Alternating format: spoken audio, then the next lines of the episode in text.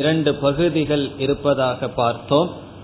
இதில் மூன்றாவது அத்தியாயத்தில் முதல் பகுதியை சென்ற வகுப்பில் முடித்தோம். அதனுடைய சாரத்தை பார்ப்போம். முதல் இரண்டு மந்திரங்களில் சம்சார காரணமும் மோக்ஷ காரணமும் கூறப்பட்டது. துவா சுபர்ணா சயுஜா சகாயா என்று துவங்கிய மந்திரம் இரண்டு பறவைகள் ஒரு மரத்தில் அமர்ந்திருப்பதாக உதாரணமாக கூறி அதில் ஒரு பறவையானது பழங்களை சாப்பிடுகின்றது இனி ஒரு பறவையானது சாட்சியாக பழங்களை சாப்பிடாமல் இருக்கின்றது என்று கூறப்பட்டு இந்த பழங்களை சாப்பிடுகின்ற பக்ஷியானது பறவையானது சம்சாரி ஜீவன் என்றும் சாட்சியாக இருக்கின்ற பறவை ஈஸ்வரன் என்றும் கூறப்பட்டது. இந்த கல்பனையினுடைய தாற்பயம் என்னவென்றால் ஜீவனானவன் சம்சாரியாக இருக்கின்றான். ஈஸ்வரனானவன் சம்சாரியாக இல்லை.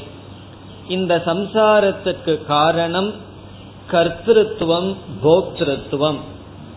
அகங்காரத்தை நான் என்று நினைத்து கொண்டு கர்த்தாவாகவும் போக்தாவாகவும் இருத்தல் சம்சாரம் என்று.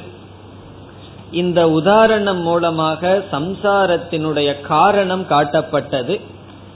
பிறகு அடுத்த மந்திரத்தில் இரண்டாவது மந்திரத்தில் எப்பொழுது சம்சாரத்திலிருந்து விடுபடுகிறான் என்றால் எப்பொழுது அந்த ஈஸ்வரன் நான் என்று புரிந்து கொண்டு அகர்த்தாவாக அபோக்தாவாக இருக்கின்றானோ அப்பொழுது விடுபடுகின்றான் என்று கூறப்பட்டது.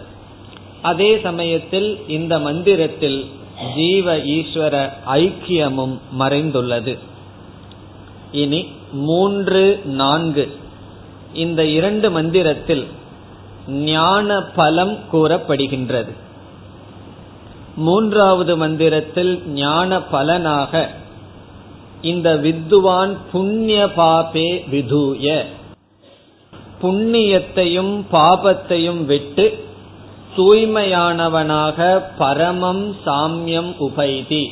மேலான ஒன்றான நிலையை அடைகின்றான் என்று சொல்லப்பட்டது. இங்கு நாம் கவனிக்கத்தக்க சொல் புண்ணியத்தையும் விட்டுவிடுகின்றான். வேதாந்தத்தில் பாபம் புண்ணியம் இரண்டும் வியாபகாரிக சத்தியம் இரண்டுக்கும் சமமான நிலை கொடுக்கப்படுகின்றது. காரணம் நாம் அதற்கு மேல் நின்று இதை பார்க்கின்றோம். இந்த லௌகிகத்திலிருந்து பார்த்தால் புண்ணியமும் பாபமும் சமம் அல்ல இரண்டும் வேறுபாடானது. ஆனால் பாரமார்த்திக திருஷ்டியில் பார்த்தால் புண்ணியமும் பாபமும் சமமானது இரண்டும் சம்சார காரணம். ஆகவே அதை விடுக்கின்றான் என்று சொல்லப்பட்டது. நான்காவது மந்திரத்தில் இந்த ஞானியினுடைய மனநிலை வரி விவரிக்கப்பட்டது ஆத்ம கிரீடக ஆத்மரதி கிரியாவான்.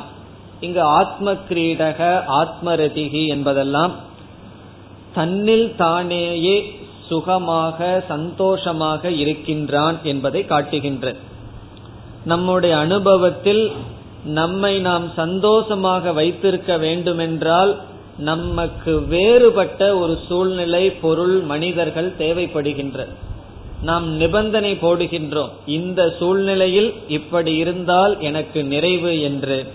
இந்த ஞான பலன் இந்த ஞானத்தினுடைய பலன் எந்த சூழ்நிலையிலும் தன்னில் தானேயே சுகமாக இருக்கின்றான் என்பது பிறகு இனி ஒரு பலனும் சொல்லப்பட்டது பவதே நாதிவாதி. அவன் நாதிவாதியாக ஆகின்றான். நாதிவாதி என்றால் அவன் பேச்சை விட்டு விடுகின்றான். இதற்கு முன் நிதித்தியாசனத்தில் அந்யா வாச்சோ விமுஞ்சத என்று ஒரு விதியாக சொல்லப்பட்டது. விதி என்றால் ஒரு நிபந்தனை. ஞான நிஷ்டை வேண்டுமென்றால் தேவையற்ற பேச்சுக்களை விட்டுவிட வேண்டும் என்று சொல்லப்பட்டது. அது ஒரு சாதனையாக சொல்லப்பட்டது. இங்கு ஞான நிஷ்டை அடைந்தவன் தேவையற்ற பேச்சுக்களை அவன் விட்டு விடுவான் என்று பலமாக சொல்லப்படுகின்ற. சில சாதனைகள் ஆரம்ப காலத்தில் சாதனையாக சொல்லப்படும். அதுவே ஞான நிஷ்டைக்கு பிறகு அது சித்தமாக அவனுடைய லட்சணமாக இருக்கும். அதே போல துவேஷம் செய்யக்கூடாது என்பது உபதேசம். ஞான நிஷ்டையா அடைந்தவன் அத்வேஷ்டா சர்வபூதானாம். துவேஷத்தை அடைய மாட்டான். அதே போல் இங்கு சொல்லப்பட்டது. இனி ஐந்து ஆறு. இந்த இரண்டு மந்திரங்களில் மீண்டும் சாதனைக்கு வருகின்றார் ஆசிரியர். நான்கு சாதனைகள் கொடுக்கப்பட்டது. சத்தியம் தபக சமயக் ஞானம் பிரம்மச்சரியம் சத்தியேன லப்யக தபசா கேஷ ஆத்மா சத்தியம் என்றால் யதார்த்த பாஷணம்। உண்மையை பேசுதல்। தபக என்றால் இந்த இடத்தில் நாம் பார்த்தோம் மனசக இந்திரியானாம் ஐகாகிரியம்। இந்திரிய ஒழுக்கம் மன ஒழுக்கம் தபக। குறிப்பாக வேதாந்தத்தில் சமயக் ஞானம் என்பது சிரவணம் சிரத்தையுடன் சாஸ்திரத்தை கேட்டல் பிறகு பிரம்மச்சரியம். இவ்விதமாக நான்கு சாதனைகளினால் இங்கு ஆசிரியர் நித்தியம் என்ற வார்த்தையை பயன்படுத்தி இருக்கின்றார். ஆகவே இந்த நான்கு சாதனைகள் எப்பொழுதும் யாரிடம் இருக்கின்றதோ அவர்களால் இந்த ஆத்மா அடையப்படும். இவ்விதம் கூறியதற்கு பிறகு ஆறாவது மந்திரத்தில் சத்தியத்தினுடைய மேன்மையானது கூறப்படுகின்ற சத்தியமேவ ஜெயதே நானிருதம் சத்தியம்தான் வெல்லும் அனிருதம் பொய்யானது வெல்லாது. அதை நாம் விளக்கமாக பார்த்தோம். வெற்றி என்பது ஆன்மீக வாழ்க்கையில் வெற்றி. லௌகிக வாழ்க்கையில் சத்தியம் சில சமயங்களில் வெற்றியை கொடுக்க முடியாவிட்டாலும் ஆன்மீக வாழ்க்கையில் ஒருவன் வெற்றி அடைய வேண்டுமென்றால் சத்தியத்தினால்தான் பிறகு அடுத்தபடியாக சென்று லௌகிக வாழ்க்கையிலும் கூட நல்ல மனதை நாம் அடைய வேண்டுமென்றால் சத்தியத்தினால் தான் அடைய முடியும். பிறகு ஒரு நியாயம் சொல்லப்பட்டது கைமுதிக நியாயம். அதாவது பிரம்மலோகத்துக்கு செல்ல வேண்டுமென்றாலே சத்தியம் தேவை என்றால் பிறகு ஜீவன் முக்தனுக்கு சத்தியத்தினுடைய அவசியம் என்ன? மிக அவசியம் என்று தேவயானக பந்தாகா. தேவயானக பிரம்மலோகத்துக்கு செல்லும் பாதையே சத்தியத்தினால் வியாபிக்கப்பட்டுள்ளது என்றால் பிறகு ஜீவன் முக்தி அடைய வேண்டும் என்றால் சத்தியம் மிக அவசியம் என்று சொல்லப்பட்டது. பிறகு ஏழாவது மந்திரத்தில் பிரம்மஸ்வரூபம் கூறப்பட்டது. பிருகஸ்ச தத் திவ்யம் அச்சிந்திய ரூபம் சூக்மாத் சூக்மதரம் அது சூக்மமானது அருகில் இருப்பது தூரத்தில் இருப்பது மிக மேலானது என்றெல்லாம் சொல்லி இதனுடைய தாற்பயத்தை பார்த்தோம். அது தூரத்திலும் இல்லை அருகிலும் இல்லை ஆத்மாவாக இருக்கின்றது. பிறகு எட்டு ஒன்பது இந்த இரண்டு மந்திரத்தில் மீண்டும் சாதனைக்கு வந்தார் யமதர். யமதர்மராஜா இங்கு திடீர்னு வர்றார். இங்கு உள்ள ஆசிரியர் மீண்டும் சாதனைக்கு வருகின்றார். இந்த கடோபனிஷத் ரொம்ப நாளா படிச்சோம்னா வந்துருவார் அவர். ஆகவே இங்கு சாதனை என்ன? சூக்ம புத்தி. சூக்ம புத்தி சித்த சுத்தி இந்த இரண்டும் சாதனை.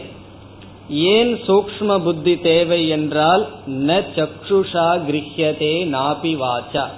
இது இந்திரியங்களினாலும் மனதினாலும் நேரடியாக கிரகிக்க முடியாத காரணத்தினால் சூக்ம புத்தி தேவை. பிறகு ஞான பிரசாதேன விசுத்த சத்துவக. விசுத்த சத்துவக தூய்மையான மனதை உடையவர்கள் ததஸ்துதம் பஷ்யதே. இந்த ஆத்ம தத்துவத்தை பார்க்கிறார்கள். எப்படி? தியாயமானக சன். தியாயமானக என்றால் விசாரம் செய்தவர்களாக இந்த தத்துவத்தை பார்க்கிறார்கள். பிறகு இறுதியாக பத்தாவது மந்திரத்தில் ஞான ஸ்துதி இந்த ஞான ஸ்துதியுடன் இந்த பகுதி முடிவடைகிறது. ஞானம் எப்படி புகழப்பட்டது என்றால் ஞானியை இங்கு ஆசிரியர் புகழ்ந்தார். ஞானியை எப்படி புகழ்ந்தார்? ஈஸ்வரனுக்கு சமமாக வைத்து புகழ்கின்றார். நாம் வாழ்க்கையில் ஏதாவது ஒரு பொருளை அடைய வேண்டுமென்றால் ஈஸ்வரனிடம் பிரார்த்தனை செய்கின்றோம். ஈஸ்வரனுடைய அனுகிரகத்தினால் சில பொருள்களை அடைகின்றோம். அதே போல பூதிகாமக ஆத்மைக்கம் ஹர்ச்சையே.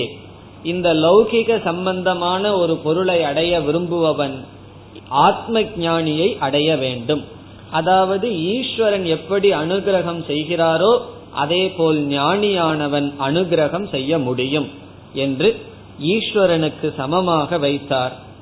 இந்த ஞானியை புகழ்வதன் மூலமாக ஞானத்தை புகழ்ந்ததாகின்றது. இனி அடுத்த அதாவது கடைசி பகுதி உபனிஷத்தினுடைய மூன்றாவது முண்டகம் இரண்டாவது கண்டம் அல்லது கடைசி பகுதிக்கு செல்ல வேண்டும் முதல் மந்திரம் सवेदैतत् परमं ब्रह्मधाम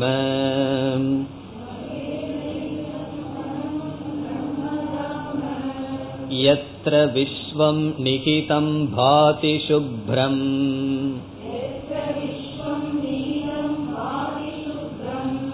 उपासते पुरुषं ये ह्यकामाः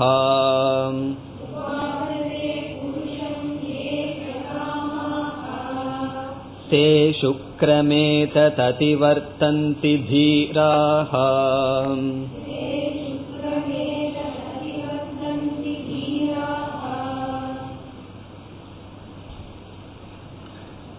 ஞான ஸ்துதியானது இங்கும் தொடர்கின்றது முதல் மந்திரம் மீண்டும் ஞான ஸ்துதி அத்தியாயம் வேறாக இருந்தாலும் சென்ற அத்தியாயத்தினுடைய இறுதியில் என்ன சொல்லப்பட்டதோ அதே கருத்து தொடர்கிறது.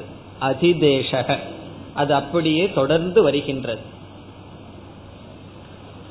சென்ற மந்திரத்தில் ஞானியை பூதி காமக அர்ச்சையேத் என்று சொல்லப்பட்டது. பூதி என்றால் விபூதி. இந்த உலகத்திலிருந்து ஏதாவது ஒரு பொருளை அடைய வேண்டும் என்றால் அர்த்த காமங்களை நமக்கு தேவையான பொருள் அல்லது இன்பத்துக்கு தேவையான பொருள் இவைகளை அடைய வேண்டுமென்றால் ஞானியை அணுக வேண்டும். அவர்களுடைய அனுகிரகத்தினால் அடையலாம் என்று சொல்லப்பட்டது. இப்பொழுது ஒருவர் சொல்லலாம் எனக்கு ஞானியை அதற்காக அணுக வேண்டிய அவசியம் இல்லை அர்த்த காமத்தில் வைராகியம் இருப்பவர்கள் ஞானியை அணுக வேண்டுமா என்றால் உபனிஷத் கூறுகின்றது. முமுக்ஷுவாக இருப்பவர்களும் கூட இந்த ஞானியை அணுக வேண்டும். காரணம் மோக்ஷம் என்ற புருஷார்த்தத்திற்கும் அவர்களுடைய அனுகிரகம் தேவை. ஆகவே சென்ற மந்திரத்தில் லௌகிக இச்சையுடையவர்களும் ஞானியை அணுகலாம். இந்த மந்திரத்தில் மோக்ஷகாமாக அவர்களுக்கு இங்கு உபனிஷத் சொல்லும் வார்த்தை அகாமாகா. அகாமக என்றால் ஆசையற்றவர்கள். முன் சொன்னது பூதி காமக ஆசை உடையவர்கள் ஞானியினுடைய அனுகிரகத்தை பெறலாம். ஆசையற்றவர்கள் இங்கு அகாமக என்பதும் மோக்ஷ காமக என்பதும் ஒன்றுதான்.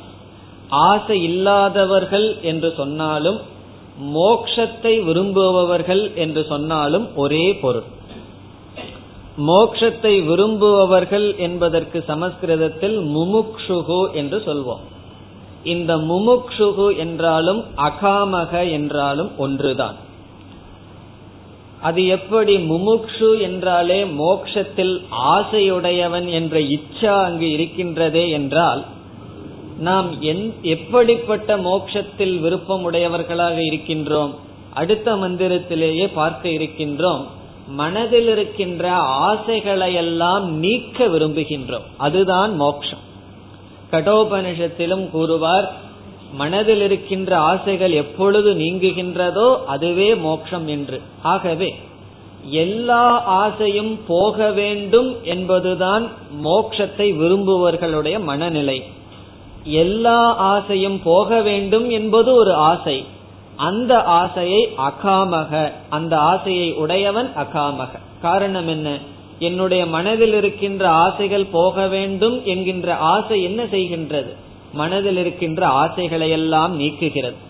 அப்படி நீக்கிவிட்டால் ஆசை போக வேண்டும் என்கின்ற ஆசை தானாக சென்றுவிடும்.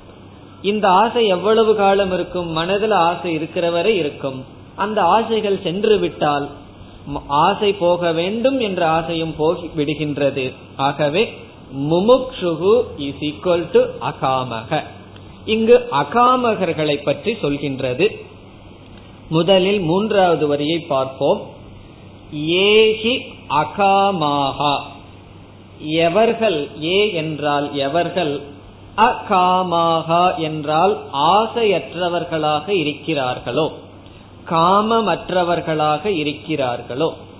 இந்த ஹி அப்படிங்கிற சொல் து முன் சொன்ன பூதி காமங்களிலிருந்து வேறுபடுத்துகின்றது. முன் வந்து பூதி காமக ஆத்மக்யம் ஹர்ச்சயேத் என்று சொல்லப்பட்டது. இங்கு அப்படி அல்ல அகாமாகா. மோக்ஷத்தை விரும்புபவர்களாக இருப்பவர்கள் முமுக்ஷுக்கள் என்ன செய்ய வேண்டும்? புருஷம் உபாசதே.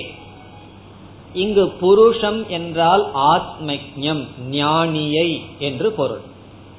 உபாசதே என்றால் உபாஸ் வழிபட வேண்டும். இங்கு ஞானிகள் ஞானிகளை ஞானியை வழிபட வேண்டும். உபாசதே என்றால் ஹர்ச்சயேத்னு சொல்ற போல அர்ச்சயேயுகு இங்கு உபாசனை செய்ய வேண்டும். புருஷம் என்றால் ஞானி. ஆகவே சென்ற மந்திரத்தில் ஞானியை பூதி காமகர்கள் அர்ச்சிக்க வேண்டும் என்று சொல்லப்பட்டது. இங்கு வந்து மோக்ஷத்தை விரும்புபவர்களும் கூட ஞானியை அர்ச்சிக்க வேண்டும். இங்கு ஞானியை வழிபடுவது என்றால் உபாசனை என்பது எதை குறிக்கின்றது? ஞானியிடம் செல்ல வேண்டும். ஆசையற்றவர்கள் ஞானியிடம் சென்றால் எதை கேட்பார்கள்? மனதில் எல்லா ஆசையும் நீங்குவதற்கான உபாயத்தை கேட்பார்கள். இப்ப எந்த ஆசையுடன் நாம் செல்கின்றோமோ அந்த ஆசையை நாம் வெளிப்படுத்துவோம். ஞானியிடம் முமுக்ஷு சென்று எதை கேட்பான்? மனதில் உள்ள ஆசைகளை எல்லாம் நீக்க வேண்டும். அதற்கு உபாயம். ஆகவே இங்கு ஞானியை உபாசனை செய்தல் என்பது ஞானியிடம் சென்று ஞானத்தை கேட்டல். ஞானத்தை கேட்டல் என்றால் அதற்கான உபாயத்தை கேட்டல். அதாவது அவருடைய ஞானத்தை வாங்குதல். அவரிடமிருந்து சாஸ்திரத்தை படித்தல். எப்படி படிக்க வேண்டும்? ஸ்ரத்தையுடன் படித்தல். அது மட்டுமல்ல வினயக. அகங்காரம் இல்லாமல் ஸ்ரத்தையுடன் ஞானியை ஞானத்தை வேண்டி அணுக வேண்டும். அதுதான் பொருள். இப்போ உபாசதே என்றால் ஸ்ரத்தையுடன் பணிவுடன் ஞானியிடம் சென்று ஆத்ம ஞானத்தை பிரார்த்திக்க வேண்டும். இவர்கள் யார்? அகாமாகா இதனுடைய பலன் என்ன என்று கடைசி வரியில் வருகின்றது. அது பிறகு பார்ப்போம். முதல் இரண்டு வரியில் இந்த ஞானியானவன் எப்படிப்பட்ட பிரம்ம தத்துவத்தை அறிந்துள்ளான் என்று பிரம்மத்திற்கு லட்சணம் வருகின்றது ஆகவே முதல் வரியில் வருகின்ற கருத்து பரம்பொருளினுடைய லட்சணம். திடீர்னு எதுக்கு பிரம்மத்தினுடைய லட்சணம் என்றால் இப்படிப்பட்ட பிரம்மத்தை பற்றிய ஞானத்தை உடையவன் ஞானி அவனை அணுக வேண்டும் என்பதற்காக சொல்லப்படுகின்றது. ஆகவே முதலில் இப்பொழுது வருவோம். அது பிரம்மத்தினுடைய லட்சணம். சக வேத. சக என்றால் சக புருஷக ஆத்மஜக அந்த ஞானி. சக வேத. அந்த ஞானி அறிகின்றான் அறிந்து வைத்துள்ளான். சக வேத. இந்த ஞானி எதை அறிந்துள்ளான்? பிரம்மத்தை அறிந்துள்ளான். ஏதத் வேத. ஏதத் என்றால் ஏதத் பரமம் பிரம்ம. இந்த பரபிரம்மத்தை ஞானியானவன் அறிந்துள்ளான். இந்த பரம் பிரம்மத்தினுடைய சொரூபம் என்ன? எத்திர விஸ்வம் நிகிதம். எத்திர என்றால் எந்த பிரம்மத்திடம்? விஸ்வம் நிகிதம்.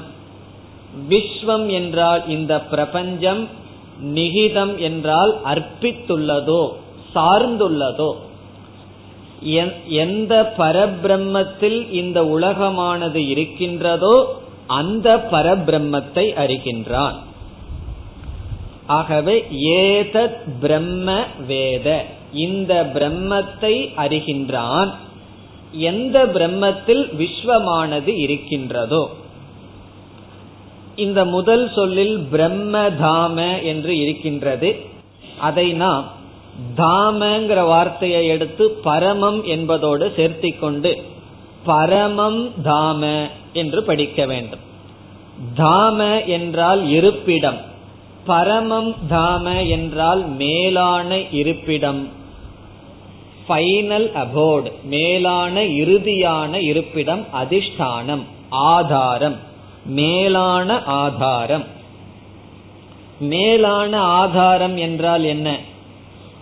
ஒன்று ஒன்னை தாங்குகின்றது இனி ஒன்று மற்றொன்றினால் தாங்கப்படுகின்றது அவ்விதம் இருக்கின்றது. உதாரணமாக புஸ்தகம் இருக்கின்றது அந்த புஸ்தகத்திற்கு ஆதாரமாக இருப்பது இந்த மேஜை. இந்த மேஜைக்கு ஆதாரமாக இருப்பது இதனுடைய கால்கள். இதற்கு ஆதாரமாக இருப்பது பூமி. பூமிக்கு ஆதாரமாக இருப்பது ஆகாசம். இவ்விதம் எது ஒன்றை காக்கின்றதோ அதுவே மற்றொன்றுக்கு மற்றொன்றினால் காக்கப்பட்டிருக்கின்றது. ஆகவே பிரம்மம் இந்த உலகத்தை காக்கிறது என்றால் பிரம்மத்தை யார் காப்பாற்றுவார்கள்? அப்படி ஒன்று இல்லை. பரமம் தாம. பிரம்மம் எதையும் சாராமல் அனைத்தையும் தாங்குகின்றது. ஆகவே இந்த விஸ்வம் பிரம்மத்தில் இருக்கின்றது. அந்த பிரம்மன் சுதந்திரமாக இருக்கின்றது. பரமம் தாம மேலான இருப்பிடமாக இருக்கின்றது பிரம்ம. அப்படிப்பட்ட பிரம்மத்தில் விஸ்வம் இருக்கின்றது. இந்த பிரம்மனை நாம் எப்படி புரிந்து கொள்வது? இது எங்கே இருக்கின்றது என்றால் அடுத்த சொல் பாதி. பாதி என்றால் மிக தெளிவாக பிரகாசிக்கின்றது சைத்தன்ய சொரூபமாக இருக்கின்றது. ஜடமாக இல்லை. ஞான சொரூபமாக இருக்கின்றது. பாதி. சக வேத. அவன் அறிகின்றான் ஏதத் பிரம்ம. இந்த பிரம்மத்தை. எப்படிப்பட்ட பிரம்ம? பரமம் தாம. மேலான இருப்பிடம். எத்திர விஸ்வம்? எங்கு விஸ்வம் இருக்கின்றதோ? பிறகு பாதி. பாதி என்றால் ஸ்வயம் ஜோதியாக இருக்கின்றதோ? இனி கடைசி சொல் சுப்ரம். இரண்டாவது வரியில் சுப்ரம் என்றால் சுத்தம் தூய்மையானது. தூய்மையானது என்றால் இந்த விஸ்வத்தை தாங்கும் பொழுது விஸ்வத்தினுடைய குறைகள் அந்த பிரம்மத்திற்கு வராது. ஒரு பொருளை நாம் தாங்கும் பொழுது ஆதா அந்த பொருளுக்கு நாம் ஆதாரமாக இருக்கும் பொழுது அந்த சம்பந்தத்தினால் ஏதாவது குறைகள் வருமா என்றால் கிடையாது. சுப்ரம் என்றால் சுத்தம். மிக தூய்மையாக இருக்கின்றது. அது ஆதாரமாக இருந்தாலும் எதை ஆதாரமாக வைத்துள்ளதோ அதனால் பாதிக்கப்படாதது. இவைகளெல்லாம் என்ன கடைசியில் எப்படி புரிந்து கொள்ள வேண்டும்? இப்படிப்பட்ட பிரம்மத்தை சகவேத அந்த ஞானியானவன் அறிகின்றான். அப்படிப்பட்ட புருஷம் அப்படிப்பட்ட ஞானியை அகாமாகா உபாச உபாசதே. அவர்கள் உபாசிக்க வேண்டும் தியானிக்க வேண்டும் வணங்க வேண்டும். இதனுடைய கடைசி பொருள் என்னவென்று பார்த்தோம்? ஞானத்தை கேட்க வேண்டும். தத் விஜயானார்த்தம் குருமேவ அபிகச்சே. ஏற்கனவே சொல்லியா குரும் அபிகச்சே. குருவை நாட வேண்டும். எதற்காக விஜயானார்த்தம் யார் பரீட்சலோகான் உலகத்தை பரீட்சை செய்தவர்கள் விஞ்ஞானத்துக்கு நாட வேண்டும்.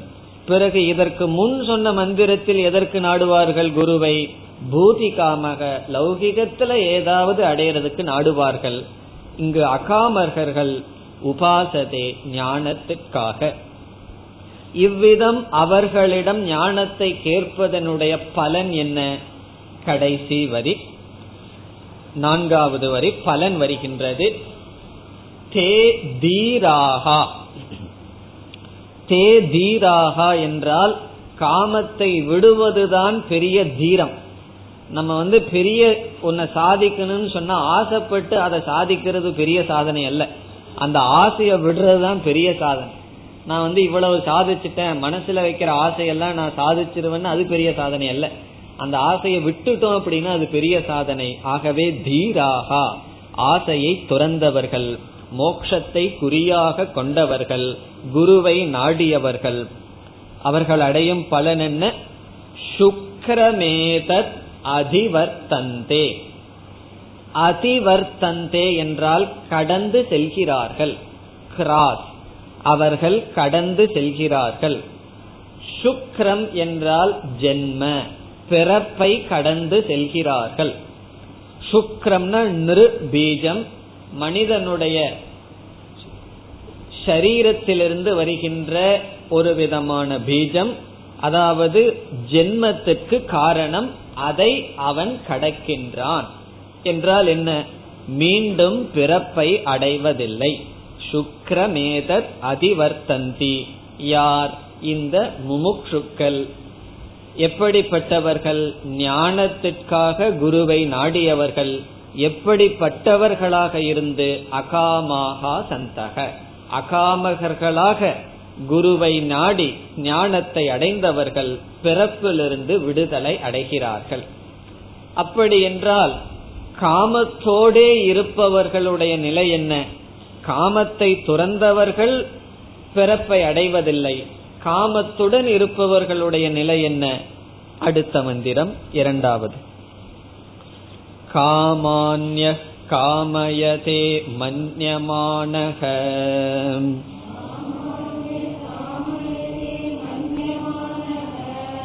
ச காமபிர் ஜாயதே தத்ர தத்ர.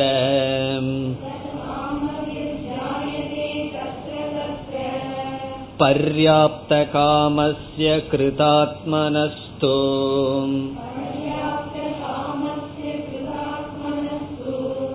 इहैव सर्वे प्रविलीयन्ति कामाः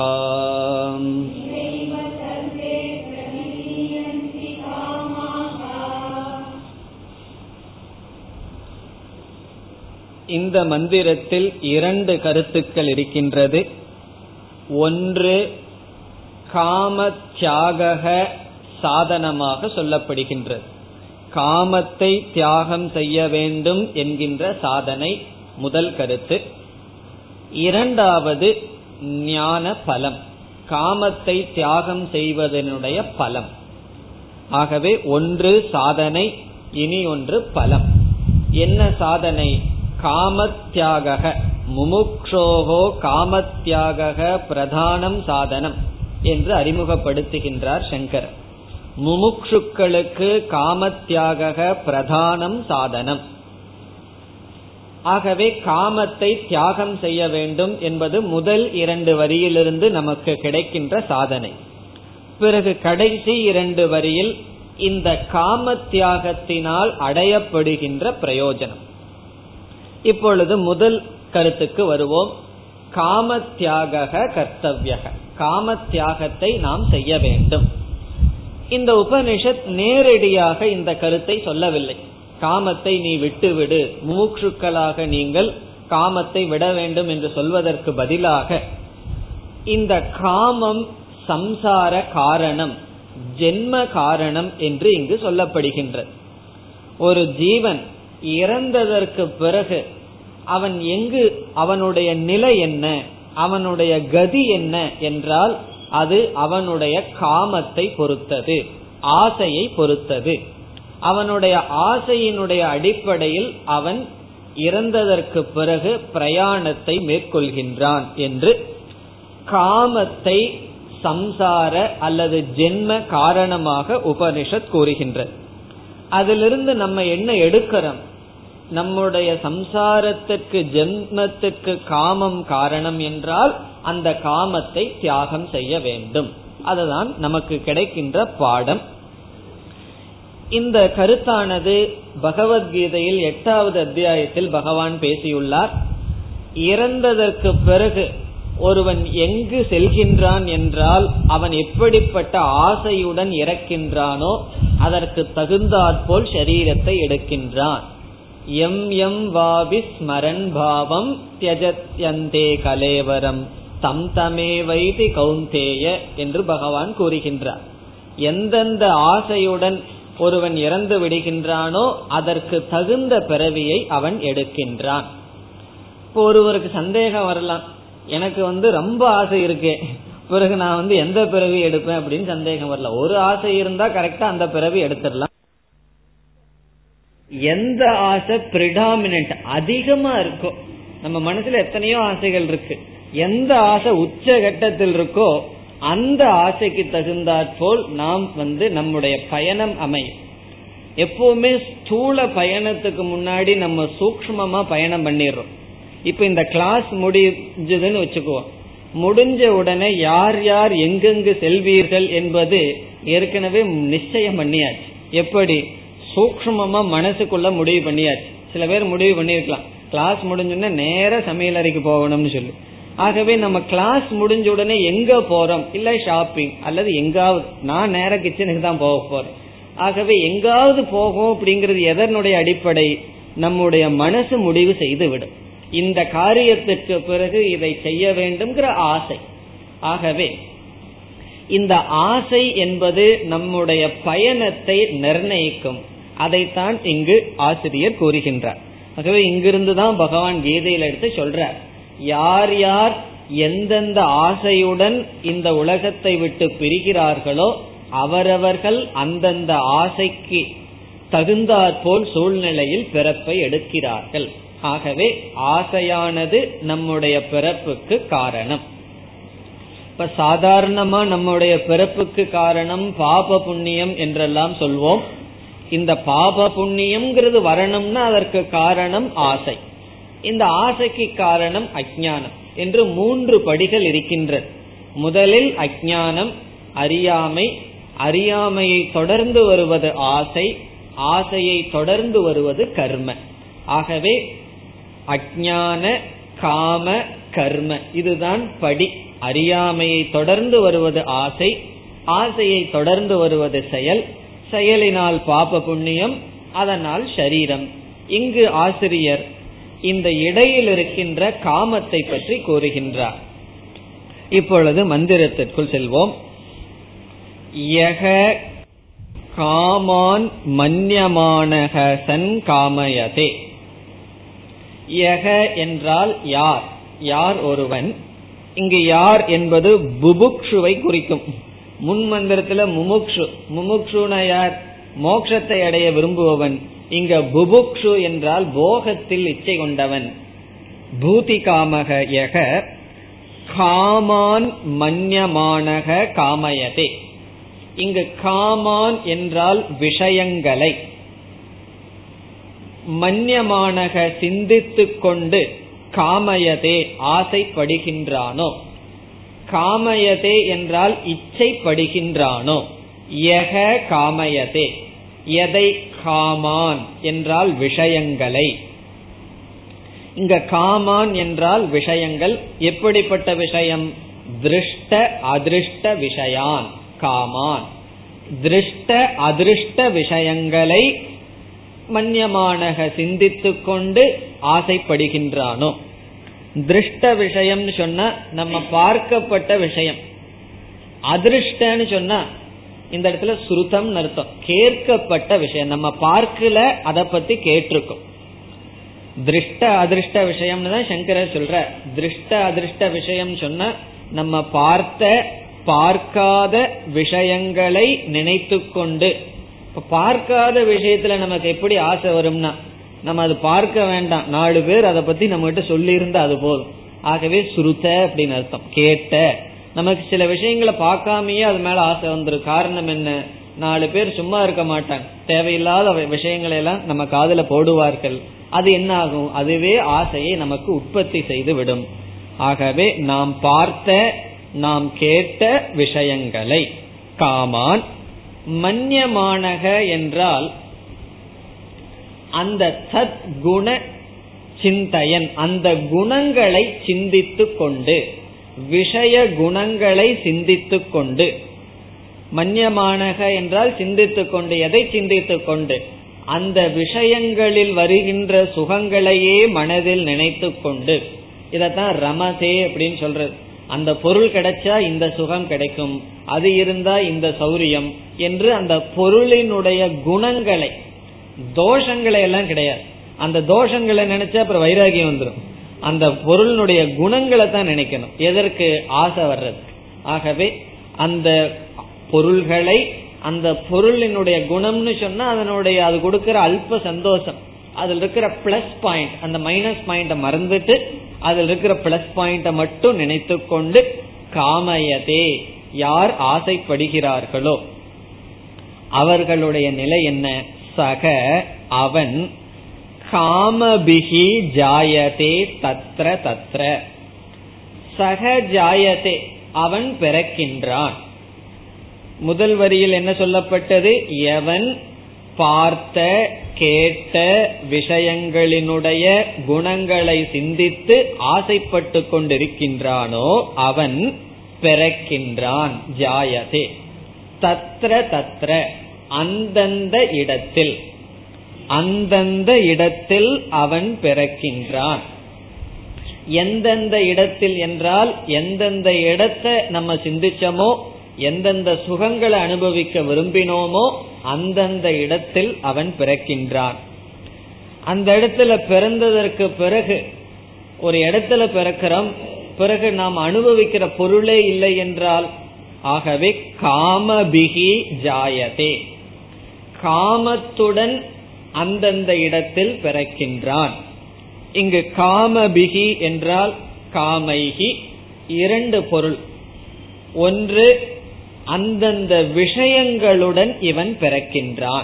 காமபிகி என்றால் விஷயைகி காம விஷயைகி. இப்ப நம்ம வந்து ஒரு பொருளை ஆசைப்படுறோம். ஆசைப்பட்டு இறந்ததற்கு பிறகு பிறக்கிறோம்னு வச்சுக்கோ. பிறந்த இடத்துல அந்த பொருள்களே இல்லைன்னு வச்சுக்கோ. ஆகவே பகவான் என்ன சொல்லுவார் கீதையில? அந்தந்த ஆசைப்பட்டவன் அந்தந்த இடத்தில் பிறப்பான். சில பேர் மானுக்கு ஆசைப்பட்டு மானாவே பிறந்துடுறான். அந்த பரதம் கதையில நம்ம படிச்சோம். அப்படி அந்த பொருளோடு அவன் பிறப்பான். காமபிகி ஜாயதே என்றால் அந்தந்த பொருளோடு அவன் பிறப்பான். சரி பொருளோடு பிறந்து அவனுக்கு ஆசை வரலைன்னு வச்சுக்குவோம். நமக்கு நம்மை சுத்தி எவ்வளவோ பொருள்கள் நமக்கு இருக்கு. நம்மிடம் இருக்கிற பொருள்ல நமக்கு சில சமயங்கள்ல ஆசை இல்லாமல் இருக்கலாம். ஆகவே பொருளோடு மட்டுமல்ல ஆசையுடனும் பிறப்பான். ஆகவே காமபிகி என்றால் ஆசையுடனும் ஆசைக்குரிய விஷயத்துடனும் அவன் பிறப்பான்.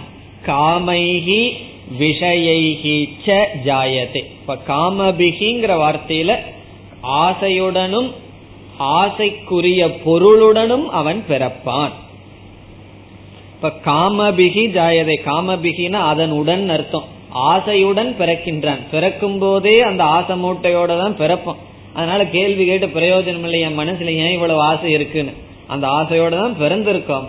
பிறகு அந்த பொருளோடும் நாம் பிறந்திருப்போம். அந்தந்த பொருள் அந்தந்த பொருளில் உள்ள ஆசையுடன் அவன் பிறக்கின்றான். காமபிகி ஜாயதே. இந்த காமத்திற்கு ஒரு லட்சணம் சொல்லப்படுகின்றது ஆச்சாரியரால். என்ன லட்சணம் என்றால் தர்ம அதர்ம பிரவருத்தி ஹேதுகு காமக. இந்த காமத்துக்கு லட்சணம் தர்ம அதர்ம பிரவருத்தி ஹேதுகு. ஹேதுன காரணம். பிரவருத்தி ஹேது என்றால் செயலுக்கு காரணம். தர்ம அதர்ம. தர்மத்திலும் தர்மத்தையும் அதர்மத்தையும் செய்வதற்கு எது காரணமோ அது காமம். ஆகவே தர்மாதர்ம பிரவருத்தி ஹேதுபிகி காமைகி விஷயைகி ஜாயதே. தர்ம அதர்மத்தை செய்வதற்கான காரணமான ஆசையுடனும் அதற்குரிய விஷயத்துடனும் ஜாயதே. ஒருவன் அவன் பிறக்கின்றான். இந்த இரண்டு வரையில நமக்கு கிடைத்தது என்ன காமமானது சம்சாரத்துக்கு ஜென்மத்துக்கு காரணம். அதனுடைய கன்க்ளூஷன் முடிவு என்ன? ஆகவே ஜென்மம் வேண்டாம் மோக்ஷம் வேண்டும் என்று விரும்புபவர்கள் மனதில் உள்ள ஆசைகளை நீக்க வேண்டும். இனி கடைசி பகுதிக்கு வருவோம். கடைசி இரண்டு வரி. இதனுடைய சாரம் ஒரு கால் ஒருவனுக்கு காமம் இல்லை என்று வைத்துக் கொள்வோம் இந்த உலகத்தில் இருக்கின்ற பொருள்கள் மீது இருக்கின்ற ஆசைகளை விட்டு விட்டான் இந்த இடத்துல நம்ம அகாமக காமம் இல்லைன்னு சொல்றதெல்லாம் வைராகியத்தை குறிக்கின்றது. நம்ம பிரசித்தமா வேதாந்தத்துல சொல்ற வைராகியம் தான் ஒருவனுக்கு வைராகியம் இருந்து விடுகின்றது. அந்த வைராகியத்தினுடைய விளைவாக அவன் ஆசைகளை விட்டு பிறகு சென்ற மந்திரத்தில் சொன்னபடி புருஷம் உபாசதே அவன் சாஸ்திரத்தை படித்து ஞான நிஷ்டையை அடைந்து விட்டான். சிரவண மனன நிதித்தியாசனம் எல்லாம் செய்து ஒருவன் ஞான நிஷ்டையை அடைந்து விட்டான்.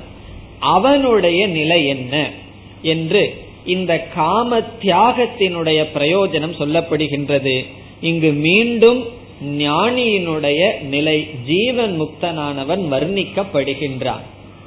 அவன் யார்? ஜீவன் முக்தன் யார் என்றால் பர்யாப்த காமஸ்ய. இந்த ஜீவன் முக்தனுக்கு ஒரு பெயர் பர்யாப்த காமக. அழகான பெயர். இந்த ரெண்டு சொல்லும் இங்கிலீஷ்லயோ தமிழ்லயோ எல்லாம் மொழிபெயர்க்கவே முடியாது. பர்யாப்த காமக கிருதாத்மா. அடுத்த சொல் கிருதாத்மனக பர்யாப்த காமஸ்ய. இது வந்து முக்தனுடைய லட்சணம். இப்படிப்பட்டவனுக்கு என்ன ஆகும்? இந்த முக்தன் யார் பர்யாப்த காமசிய பர்யாப்தம் என்றால் அதெல்லாம் முடிஞ்சது அர்த்தம். நம்ம இந்த சொல்ல பயன்படுத்துறோம். பர்யாப்தம்னு என்ன போதும். முடிந்து விட்டதுன்னு அர்த்தம். இந்த இடத்துல பர்யாப்தம் என்பது விருத்த லட்சணா. அதாவது க்ஷீண காமகன் அர்த்தம். பர்யாப்தம் என்றால் அவன் நீக்கிவிட்டான் என்று விருத்தமான லட்சணை. விருத்த லட்சணம்னு சொன்னா ஒருவர் வந்து ரொம்ப அசடா இருக்க அவரை பார்த்து நீங்க ரொம்ப பிரகஸ்பதின்னு சொல்றோம் அல்லவா அறிவாளின்னு சொல்றோம் அல்லவா அது போல பர்யாப்த காமம்னு சொன்னா ஆசைகளை எல்லாம் அவன் வந்து போதும்னு நல்லா நிறைவா வச்சிருக்கான்னு அர்த்தம் இல்ல பர்யாப்தம்னா நிறைவு செய்து விட்டான் க்ஷீணம் செய்து விட்டான் தோஷங்களை பார்த்து நீக்கி விட்டான் என்று பொருள். அல்லது பர்யாப்த காமகன நிவிருத்த காமக. இப்ப நிவிருத்த காமசிய அல்லது க்ஷீண காமசிய எவனுடைய ஆசைகள் எல்லாம் நீங்கி விட்டதோ அதுதான் கடைசி பொருள். பர்யாப்த காமக என்றால் எவனுடைய ஆசைகள் எல்லாம் நீக்கப்பட்டு விட்டதோ நிவிருத்தக காமக. எவனுடைய மனதில் ஆசைகள் எல்லாம் நீக்கப்பட்டு விட்டதோ எந்த ஆசையும் கிடையாது. ஈசாவாசிய உபனிஷத்துல சங்கரர் சொல்லுவார் ஜீவிதேவா மரணேவா கொஞ்சம் உயிரோட வாழலாங்கிற ஆசையும் கிடையாது. இல்ல இன்னும் கொஞ்ச நாள் இப்பவே போலாங்கிற ஆசையும் கிடையாது. இந்த ரெண்டு ஆசையும் இருக்கக்கூடாது ரொம்ப உடம்புக்கு ஏதாவது தொந்தரவு வந்ததுன்னு வச்சுக்கோ அந்த ஆசை வந்துடும் போயிடலாம் அப்படிங்கிற ஆசை வந்துடும் கொஞ்சம் உடம்பு நல்லா ஆயிடுதுன்னா இல்ல இல்ல கொஞ்ச நாள் இருக்கலாம் அப்படிங்கிற ஆசை வந்துடும் ரொம்ப தலைவலி வந்ததுன்னு வச்சுக்கோ என்ன தோணும்? பேசாம போயிடலான்னு தோணும். பகவான் கொஞ்சம் தலைவலி எடுத்துட்டாருன்னா இல்ல இல்ல கொஞ்ச நாள் இருக்கணும்னு ஆசை வந்தது. ஆகவே போயிடணுங்கிற ஆசையோ அல்லது கொஞ்ச நாள் இருக்கணுங்கிற ஆசையோ கிடையாது. அப்படி எல்லா விதமான ஆசைகளும் நீக்கப்பட்டு விட்டது. அதான் பர்யாப்த காமசிய அடுத்த கேள்வி நமக்கு வருது அவனால எப்படி அந்த பர்யாப்த காமனாக மாற முடிந்தது? ஆசைகளை எல்லாம் அவனால் எப்படி நீக்க முடிந்தது என்றால் அதற்கு காரணம் அடுத்த சொல் கிருதாத்மனக. கிருதாத்மனகன்னு சொன்னாலும் அவன் செய்ய வேண்டியதை செஞ்சிட்டான் அர்த்தம். கிருதக ஆத்மா ஏனசக எவனால் அவன் ஆத்மாவை செய்துள்ளானோ. இதை இப்படியே மொழிபெயர்த்த எப்படி வரும் தெரியுமோ? ஆத்மாவை செய்தவன் அப்படின்னு பொருள். அதனுடைய பொருள் என்ன? ஆத்மாவை செய்தவன் சொன்னா ஆத்மாவை ஏதாவது செய்ய முடியுமா? தனக்கு செய்ய வேண்டியதை செய்தவன். அதான் பொருள். தனக்கு செய்ய வேண்டியதையெல்லாம் செஞ்சவன். இப்ப நமக்கு ஒரு பெரிய லிஸ்டே இருக்குல்லவா? நான் இதெல்லாம் பண்ணணும்னு ஒரு பெரிய லிஸ்டே இருக்கு. இதை செய்யணும் அதை செய்யணும்னு வெளி விஷயத்துல.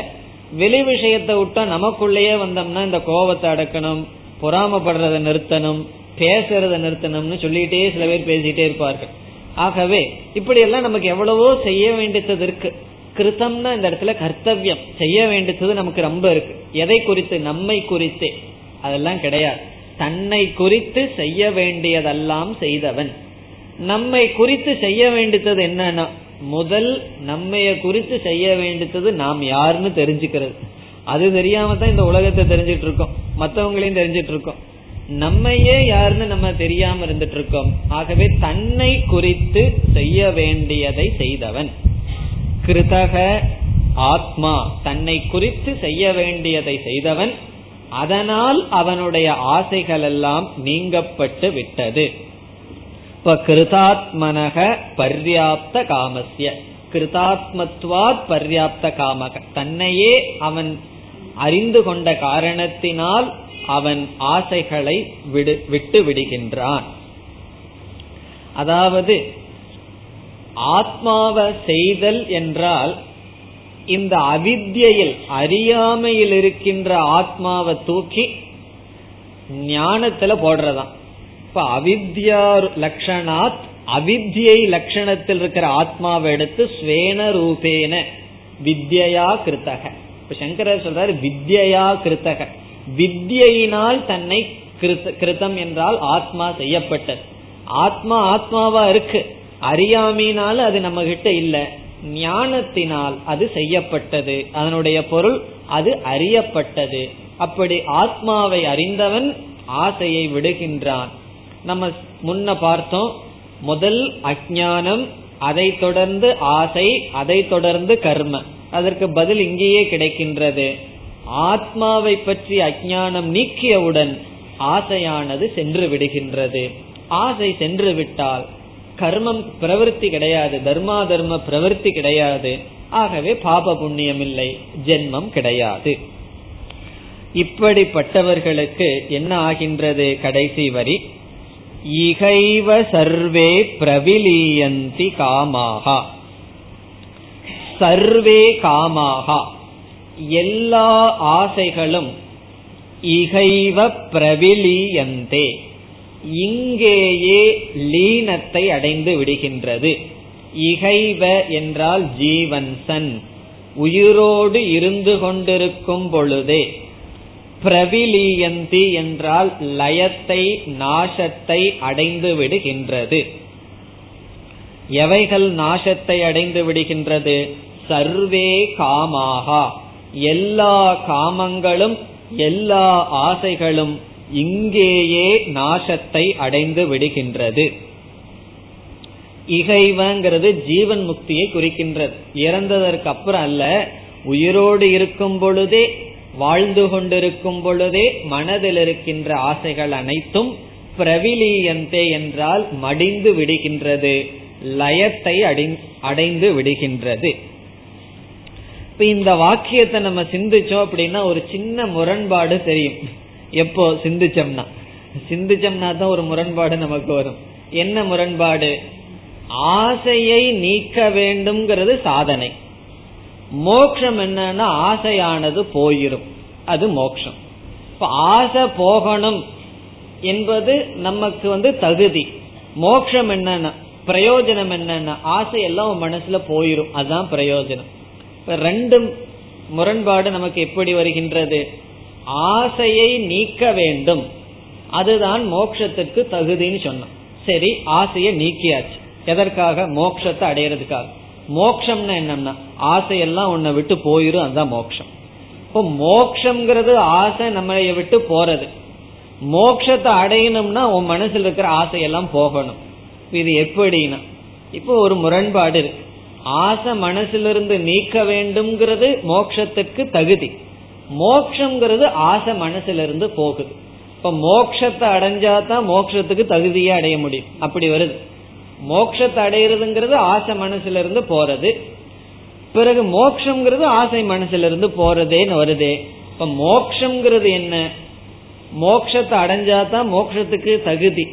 இப்படி ஒரு சிக்கல் வருதுன்னு சொன்னா நம்ம எப்படி புரிந்து கொள்ள வேண்டும்னா பகவத்கீதையில பகவான் ஒரு இடத்துல சொல்ற ஸ்தித பிரஜ லட்சணத்தை சொல்லும் பொழுது இந்த ரசவர்ஜம்ங்கிறது ஒன்னு இருக்குன்னு சொல்றாரு ஒரு இடத்துல.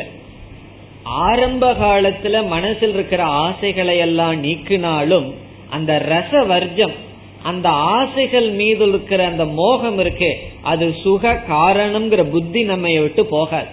அதனாலதான் சில பேர் பெருமையா சொல்லுவார்கள் ஏதாவது ஒன்ன துறந்து விட்டார்கள்னு சொல்லுவோம். இப்போ ஒருவர் வந்து ஏதாவது ஒன்னு உதாரணத்துக்கு எடுத்துக்கோமே இப்ப இனிப்பு சாப்பிட்றத விட்டுட்டாருன்னு வச்சுக்கோ. அவர் இனிப்பு சாப்பிட்றத விட்டது எல்லாத்துக்கும் தெரியும். ஒவ்வொரு இடமும் போய் நான் ஸ்வீட் சாப்பிட்றது இல்ல நான் ஸ்வீட் சாப்பிட்றது இல்லைன்னு சொல்லிட்டே வருவார். காரணம் என்ன? அவர் அந்த விட்டதுல வேல்யூ இன்னும் ரொம்ப அதிகமா இருக்கு. அதுக்கு ஒரு உதாரணம் சொல்றது உண்டு ஒருவர் வந்து ஒரு என்ஜினியரோ அல்லது டாக்டரோ பெரிய பட்ட படிப்பு படிச்சுட்டு பெரிய படிப்புன்னு வச்சுக்கோ இந்த காலத்துல எது பெரிய படிப்புன்னு தெரியல. ரொம்ப வேல்யூ உள்ள படிப்பை படிச்சுட்டு திடீர்னு அவருக்கு வைராகியம் வந்து எல்லாத்தையும் விட்டுட்டு போயிடுற ரிஷிகேஷ்ல போய் பிச்சை எடுத்து சாப்பிட்டு இருக்க அங்கெல்லாம் ஆசிரமத்துல கியூல தான் நின்று பிக்ஷை எடுக்கணும். இவர் மாசம் ஒரு இருபதாயிரம் ரூபாய் சம்பளம் வாங்கிட்டு இருந்தவர் விட்டுட்டு போயிருக்கார் போன உடனே இவர் ஒரு சட்டத்தை தூக்கிட்டு நேரம் முன்னாடி போனாராம் கியூல ஏற்கனவே பத்து சாதுக்கள் இருக்கிறார்கள். உடனே ஒரு சாது சொன்னாரா நீ லைன்ல வாப்பா எதுக்கு திடீர்னு வர்றேன்னு? அவர் சொன்னாரா நான் யாரு தெரியுமா? இருபதாயிரம் ரூபாய் சம்பளம் வாங்கிட்டு இருந்தவன் எல்லாத்தையும் விட்டுட்டு வந்திருக்கேன் அப்படின்னு முன்ன போனார். இப்ப இது எதை குறிக்குதுன்னு சொன்னார்? இருபதாயிரத்தை விட்டுட்டார். அது மேல இருக்கிற வேல்யூவை விடல. அதனாலதான் நம்ம விட்டது நமக்கு பெருசா தெரியுது. எதையாவது ஒண்ணு தியாகம் பண்ணினதுக்கு அப்புறம் அந்த விட்டது ரொம்ப பெருசா தெரியுதுன்னு சொன்னா அந்த தியாகத்தை முழு அளவுல பண்ணல. அதனாலதான் நம்ம தியாகம் பண்ற பொருளை காக்கையினுடைய எச்சில போல விடணும்னு சொல்லியிருக்கு. ஒரு பொருளை தியாகம் பண்ணிட்டோம்னா அந்த பொருள் இருக்கிற வேல்யூவையும் தியாகம் பண்ணிடும் பணத்தை திறந்தாச்சுன்னா அது மேல இருக்கிற வேல்யூவையும் திறந்துடணும் அதுக்கு எப்படி அதனுடைய வேல்யூ அதனுடைய மதிப்பையும் நான் துறந்தேங்கிறது எப்படி தெரியும்னா அது நமக்கு நான் துறந்தவன்கிற எண்ணம் வரக்கூடாது. உன்னை நாம் துறந்து விட்டு நான் அதை துறந்திருக்கேன்னு பெருசா நினைச்சோம் அப்படின்னா அதை நம்ம மனதளவுல உண்மையிலேயே துறக்கல. ஏதோ உடம்பளவுல துறந்துட்டு வந்திருக்கு. ஆகவே ஆரம்பத்துல ஆசைய துறக்கிறதுன்னு சொன்னா அந்த பொருள் மீது நமக்கு ஒன்னும் ஆசை இருக்கும். ஆனா மோக்ஷங்கிறதுக்காக அதை நம்ம திறந்துட்டு வர்றோம். ஆகவே முழு நிவர்த்தி கிடையாது மனசளவுல. இங்க காமங்கள் எல்லாம் நிவர்த்தி ஆகும் சொன்னா அந்த மூலம் காமத்துக்கு மூலமான அஜானம் அந்த பொருள் மீது இருக்கின்ற மோகம் அனைத்தும் சென்றுவிடும். ஆகவே அவன் துறந்தவனாக இருந்தாலும் அவன் துறவி அல்ல. துறவிங்கிற எண்ணமும் போயிடும். முதல்ல துறந்தவன் நான் துறவிங்கிற எண்ணம் இருக்கும். அதுவே கொஞ்சம் ஒரு கர்வம் தான் அதுலயும் ஒரு ஆசை இருக்கு. அதனாலதான் பெருமையா சொல்லிட்டு இருப்பார்கள். மற்றவங்களை பார்த்து ஒரு பெருமை வேற. இவர்கள் எல்லாம் அதை செய்யறார்கள் நான் அதை செய்யறதில்லை அப்படின்னு சொல்லி.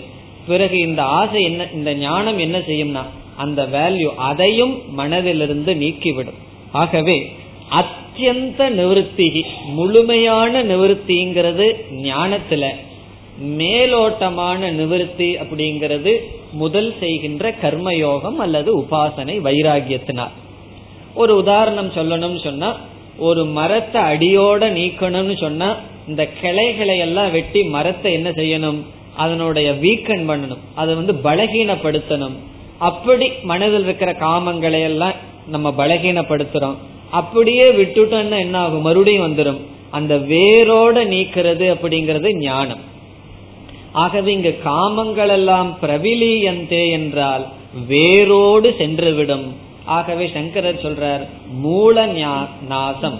அந்த அஜானம்ங்கிற அந்த மூலமே நாசம் அடைந்து விடும். முதல்ல காமத்தை துறப்போம் மூலம் நாசம் அடையாது. அதனாலதான் சில பேர் கொஞ்ச நாள் துறந்துட்டு மீண்டும் அதை பிடித்துக் கொள்கிறார்கள். காரணம் என்ன? அவர்கள் துறந்தது மூலத்தை துறக்கவில்லை அதனுடைய ஆதாரத்தை துறக்கவில்லை. ஏதோ கிளைய வெட்டின மாதிரி சில பேர்த்துக்கு வைராகியம் வரும். இங்க இந்த மசான வைராகியம் சொல்றமே அது மாதிரி கொஞ்ச நேரம் வைராகியம் வரும். பிறகு மீண்டும் அவர்கள் சென்று விடுகிறார்கள். அதற்கு காரணம் என்ன? காமத்திற்கு மூலமான அஜானம் அந்த அஜானம்ங்கிறது என்ன? மோகம். ஒரு பொருள் மீது இருக்கிற மோகம் துறக்கப்படாமல் இருக்கலாம். ஆனால் இங்கு காமம் என்பது காம லயம் அடையும் என்றால் எல்லா ஆசைகளும் மோகமும் அஜானமும் சேர்ந்து லயமடையும். ஆகவே இந்த இரண்டாவது மந்திரத்தில் முதல் பகுதியில் காம தியாகம் என்பது வைராகியத்தை குறிக்கின்றது. அப்பொழுது அந்த பொருள்கள் மீது நமக்கு அந்த வேல்யூ கொஞ்சம் மதிப்பு இருக்கலாம்.